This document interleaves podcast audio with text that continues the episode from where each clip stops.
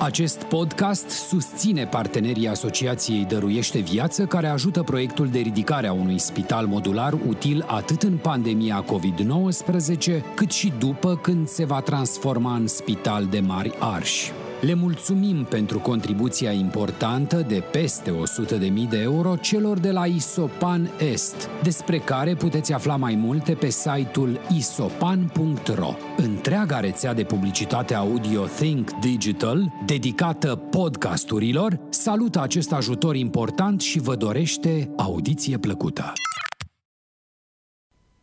Salut! Eu sunt Adi Sandu și tu asculți România Out of Office.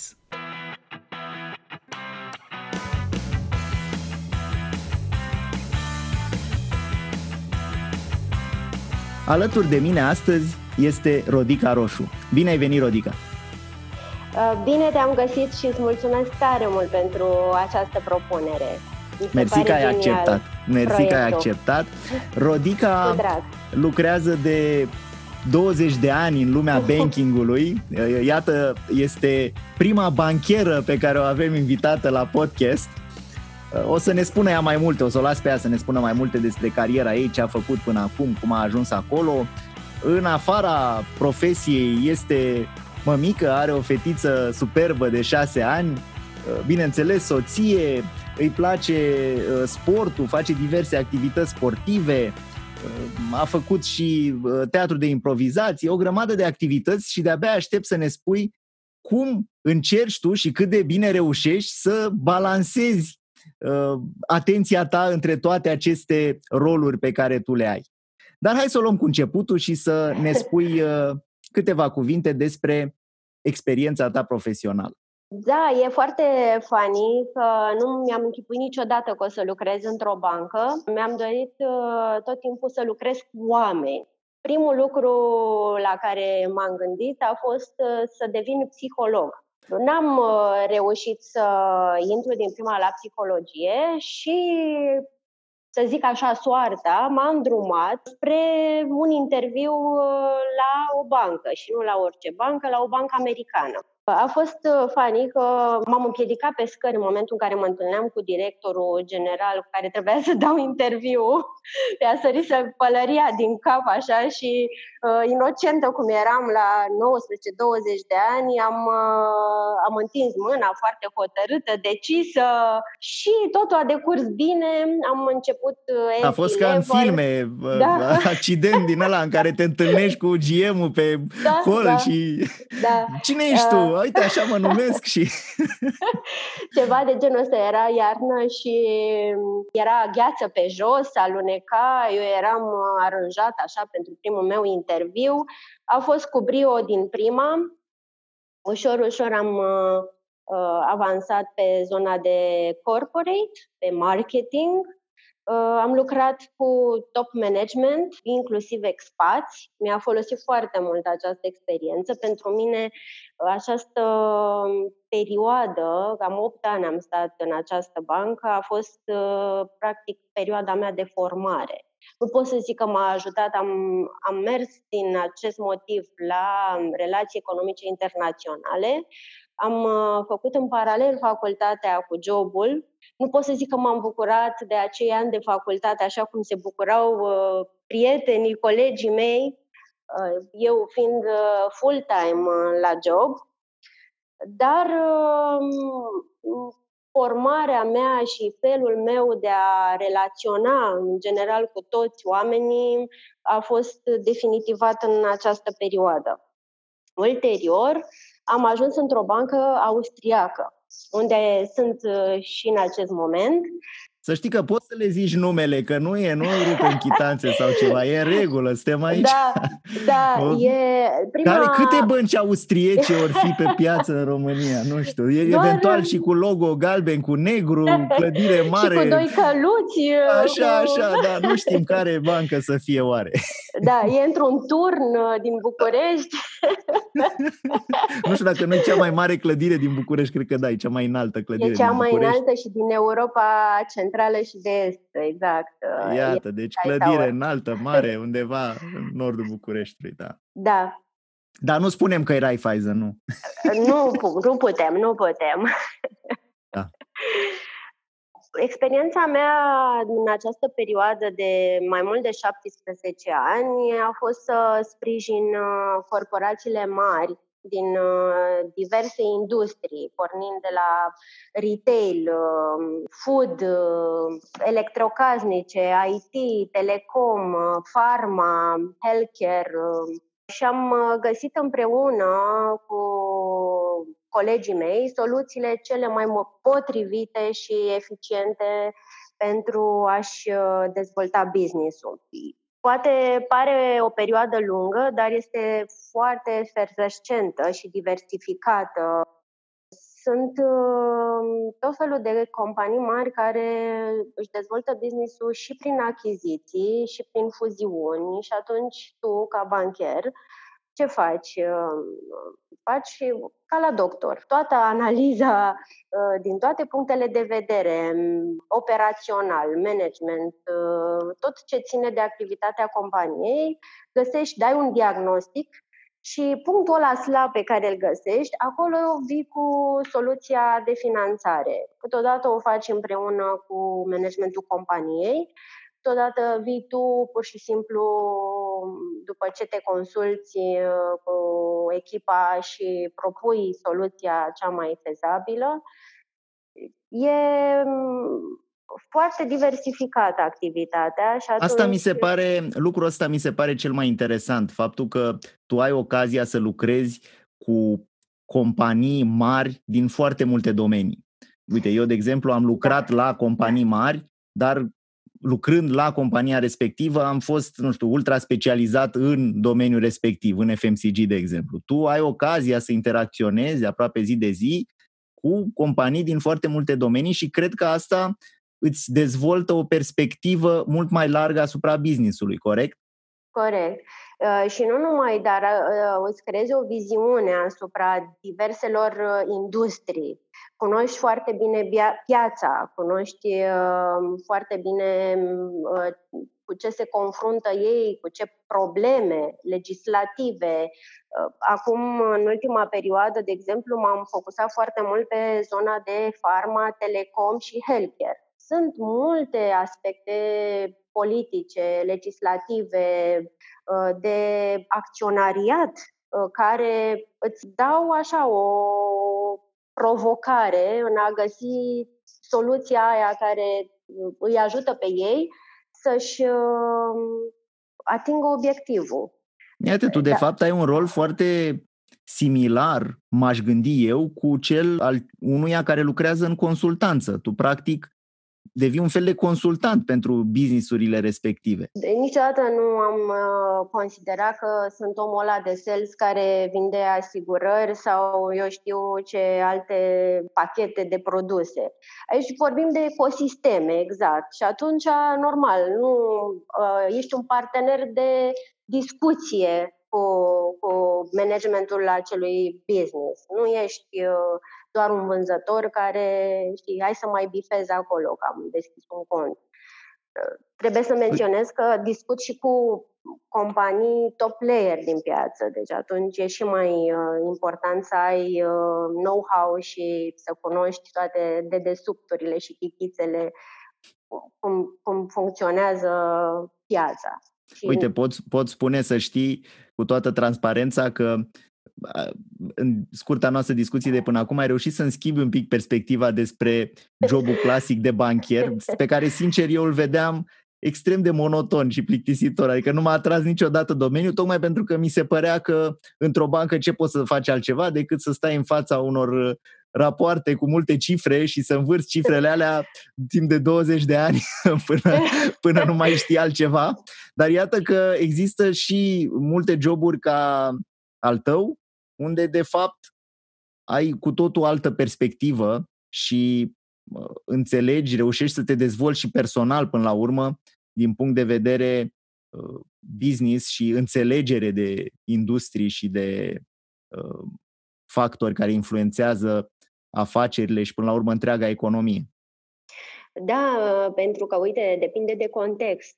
Lucrurile se schimbă, strategia companiilor se schimbă. Acum, de exemplu, trebuie să ne adaptăm, să vedem în ce mod putem sprijini aceste business-uri uh, în contextul să zic așa, unei posibile crize economice cu COVID-ul. Adică sunt aspecte care trebuie tot timpul luate în considerare. Orice schimbare de legislație poate afecta, într-un fel, acea companie. De asemenea, trebuie imediat să acționezi și să fii pe fază în permanență, să fii, tot timpul trebuie să cunoști toate aceste lucruri. Nu mai vorbesc de faptul că în momentul în care pornești la drum într-un parteneriat, trebuie să știi cum să direcționezi astfel încât uh, să nu întâmpini și alte, nu pot să zic riscuri, alte aspecte care ar genera atât pentru bancă, cât și pentru client uh, o întârziere sau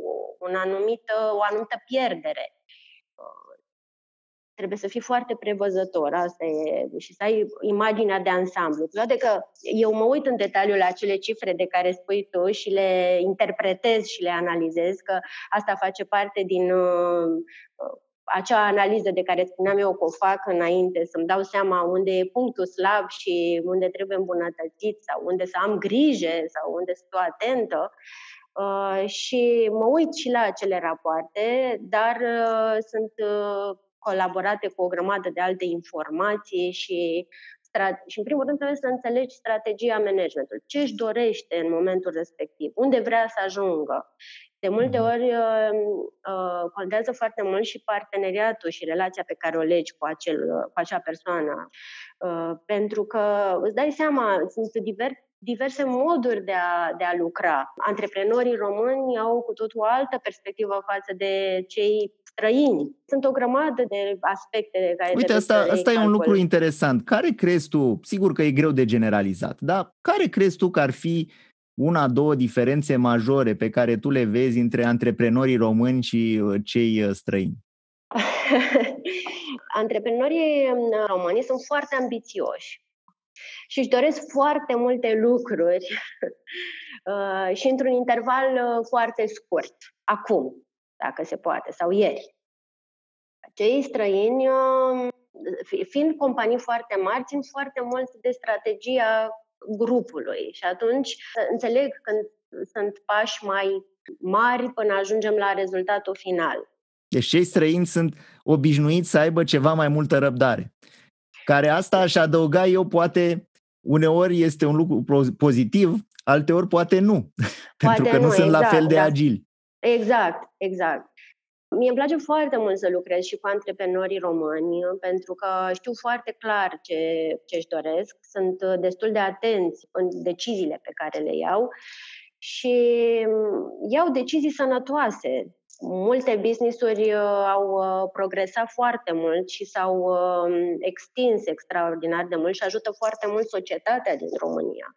Adică pe zona de healthcare, de exemplu, chiar avem nevoie de, de aceste dezvoltări să ne ajute pentru a putea să fim noi mai în siguranță, mai, mai responsabili, să ne rezolvăm anumite probleme.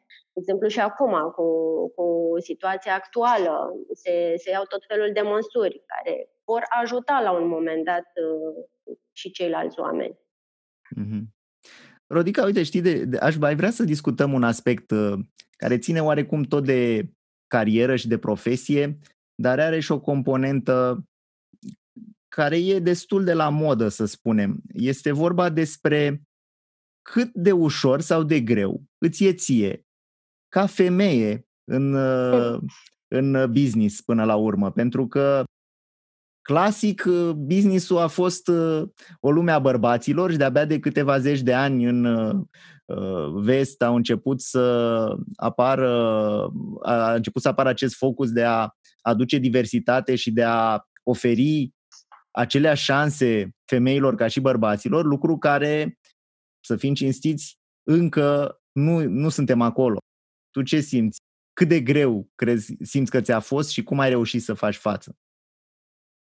Este clar că sunt încă diferențe, cum spuneai și tu, dar e important cum te percepi tu, în primul rând, ca om și cum te raportezi și trebuie să te pliezi pe, pe persoana cu care discuți. Într-adevăr, managementul în general, majoritatea oamenilor sunt bărbați, dar e important cum reușești să te poziționezi și să aduci valoare proiectului sau discuției sau parteneriatului pe care îl ai și cu care te expui. Din punctul meu de vedere, au fost destul de multe momente grele care m-au făcut să iau anumite decizii. Atunci, dacă nu acționezi, rămâi blocat acolo, în această paradigmă cu bărbații versus femeile. Trebuie să acționezi, să iei decizii sănătoase și uh, să-ți vezi de planul tău până la urmă. Dar lucrurile au evoluat uh, spre bine și se simte lucrul ăsta, mai ales în ultimii 5-6 ani a fost uh, chiar uh, evident prin multe decizii și multe acțiuni care au fost luate.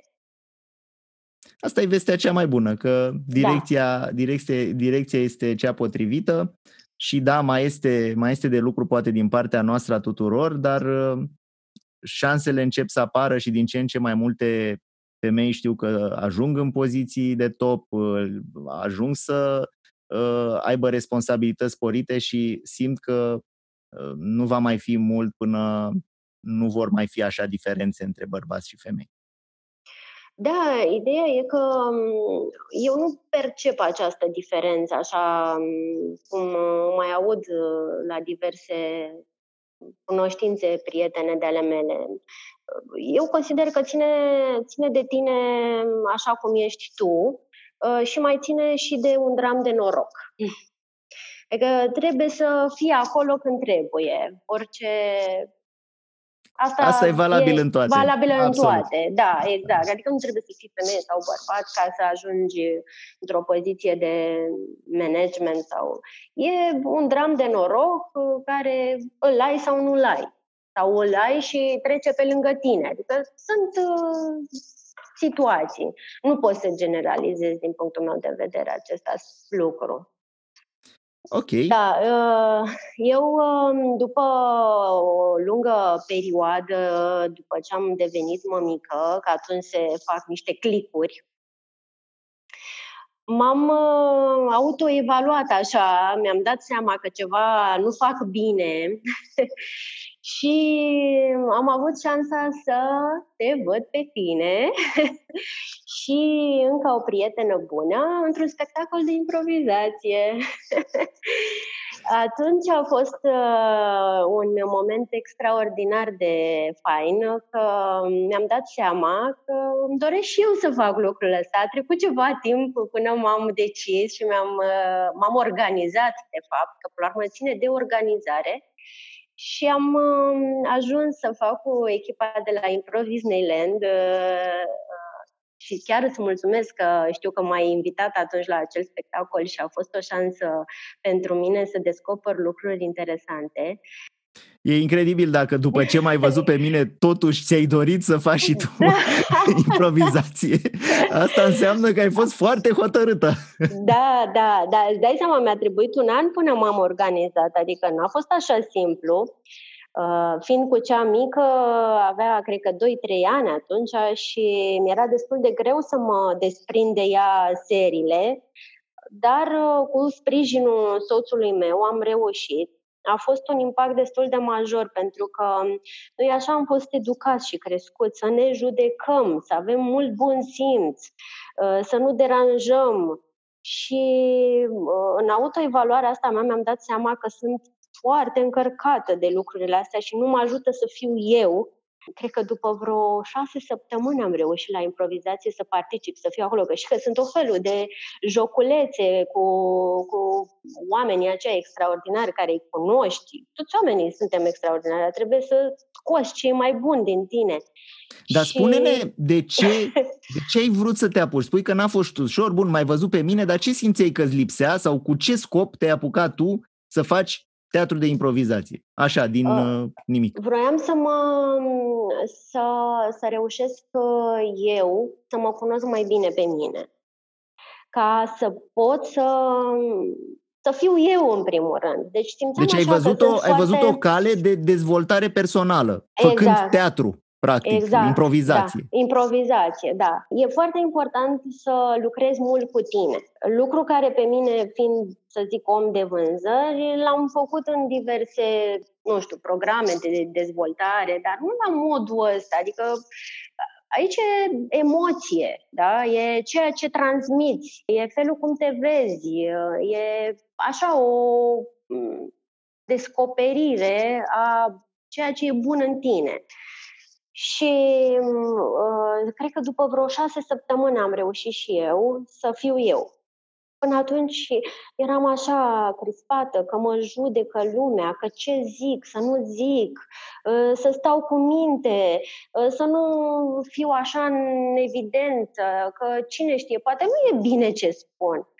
E, și când am început să-mi dau drumul cu ajutorul trainerilor uh, care mă tot încurajau și colegii și așa, nu-mi venea să cred că sunt eu. și mm, sinceră să fiu, după aceea am continuat, cred că am făcut vreun an și ceva am făcut, am, am trecut prin toate, prin toate, să zic așa, uh, zdruncinările improvizației, că scoate din tine, tot scoate, bine, nu cred că a scos chiar tot, scos și eu după aia, dar ajută ajută Ți-a mai lăsat mult. ceva.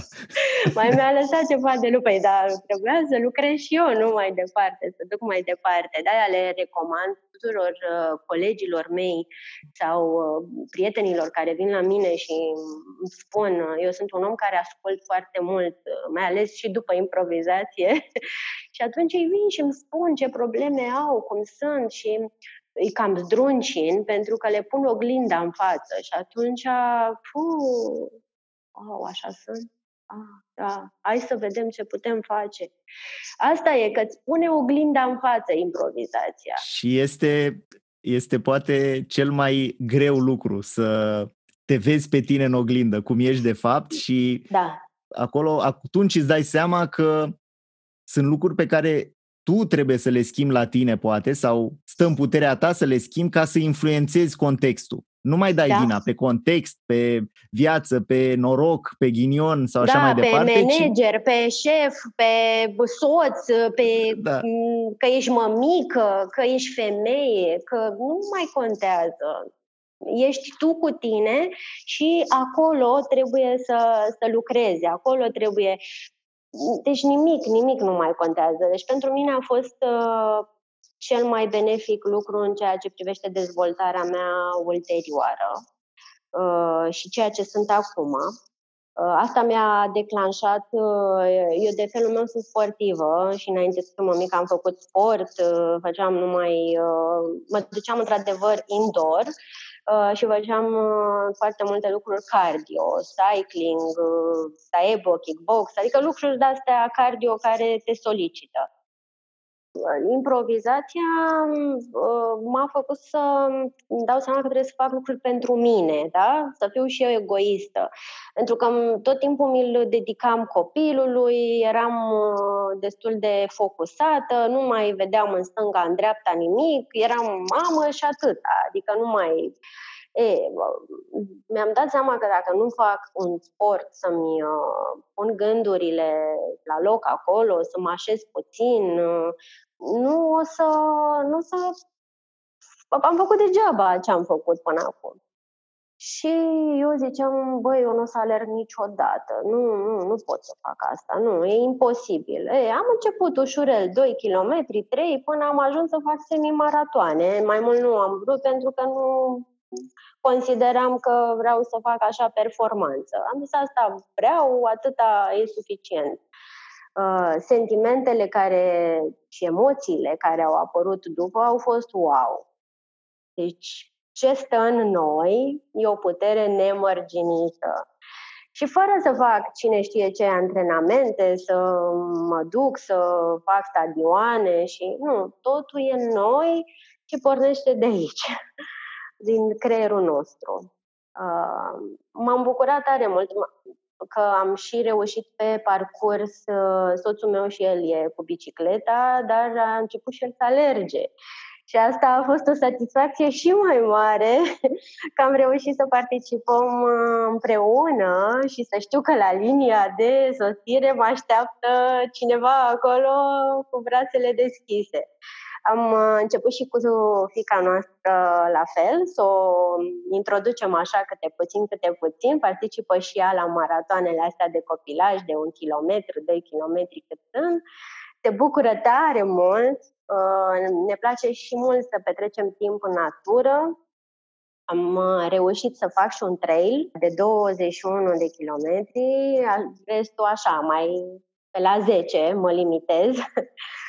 oamenii pe care îi întâlnești sunt extraordinari. Au așa o bucurie de a se, se nu știu, se contopesc cu natura, se bucură de frunză, de copac, de priveliște. E ceva de... N-am, n-am cuvinte. Ce recomanzi cuiva care poate n-a fost uh, istoric sportiv, sportivă, dar uh, e inspirat de ce spui tu, wow, uite ce a făcut, cum a făcut și ar vrea să se apuce, să zicem de alergat. Cum să înceapă? Da, acum depinde de fiecare cum funcționează. uh, unii funcționează să înceapă singur, să se motiveze singur. Pe mine ce m-a făcut să încep să alerg a fost un, prie, un cunoștință de-a mea care se minunea de mine că mă duc la sport regulat uh, și așa și văd de program, se apucase să facă maratoane pe munte. Deci nu venea să crezi omul ăsta care era cu burtică, cu astea s-a apucat de maratoane pe munte, nu se poate așa ceva. Dar asta mi-a stârnit, zic, hai să văd, dar ce, ce trezește în mine chestia asta, hai să văd cum fac. Și puterea exemplului pe mine m-a determinat să încep lucrul ăsta. Funcționează la unii oameni puterea exemplului ca și la copii.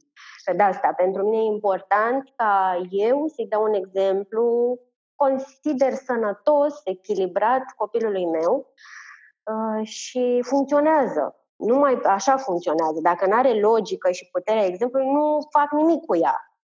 Uh, la alții funcționează să își găsească un partener care face asta.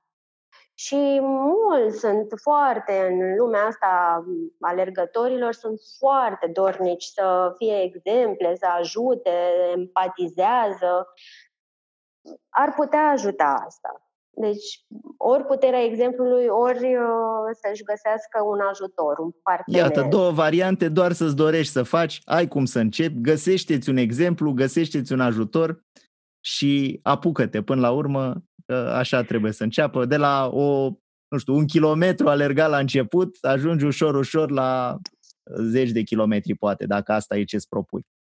Da, tu știi mai bine că și tu alergi și da, nu pot să spun că sunt alergător de carieră, într-adevăr, dar îmi face plăcere și alerg de fiecare dată când pot, mai ales când e frumos afară și um, clima îți permite, permite să te și da, simți exact. bine. Nu sunt cel care alerg și prin ploaie și prin frig, dar uh, îmi place, într-adevăr, și am descoperit și eu beneficiile alergatului în, în general.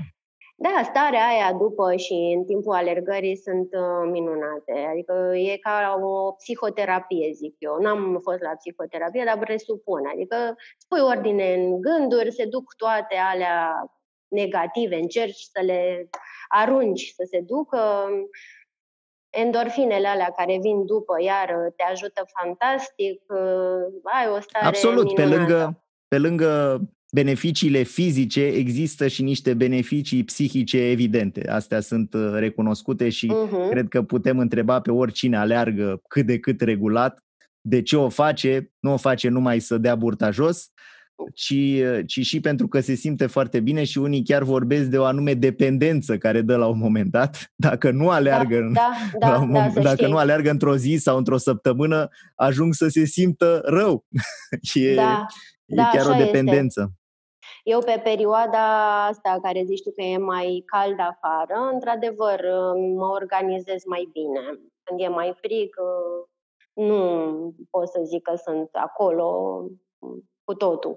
Uh, și sunt zile în care simți, adică păi, îmi vine să mă duc să alerg acum, deci chiar e așa, te, te împinge de, de un te strigă, vino!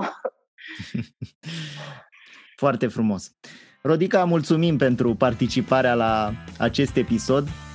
Ăsta a fost uh, timpul alocat. Uh, îți urez succes uh, pe mai departe, să ne mai vedem în sălile de teatru de improvizație la spectacole și poate ne întâlnim drag. la maratoane. Cu mare drag, da, facem o ștafetă ceva. Ștafetă, dacă eu la mai mult de 10 km nu mă bag, recunosc, dar la 10 km 4 ori 10 km mă bag, cine știe. Da, având în vedere toate, tot contextul actual, nici eu nu cred că o să mai alerg mai mult de 10, că na, să vedem acum dacă se vor mai face, că avem O să restricție. existe și viață după coronavirus, sunt convins. Da, Doamne ajută, așa să așa fie. Să fie. Bine, Rodica, toate cele bune. Mult. Și succes, mulțumesc. Mersi, pa, pa. Pa, pa. Ai ascultat România Out of Office. Sunt Adi Sandu și te aștept și la alte episoade alături de super invitați să vorbim despre echilibrul carieră-viață personală. Îți recomand să asculti România Out of Office pe Apple Podcasts sau Spotify, aplicații gratuite unde te poți abona la acest podcast, poți downloada episoadele sau reține unde ai rămas. De asemenea, pe YouTube găsești varianta video needitată. Dacă vrei să susții acest proiect, spune-le și prietenilor despre el, prin viu grai sau prin share în rețeaua ta și acordă-ne o notă bună pe Apple Podcasts. În plus, te poți abona la newsletterul lui Sandu în secțiunea dedicată de pe site-ul amsandu.ro. Mulțumesc!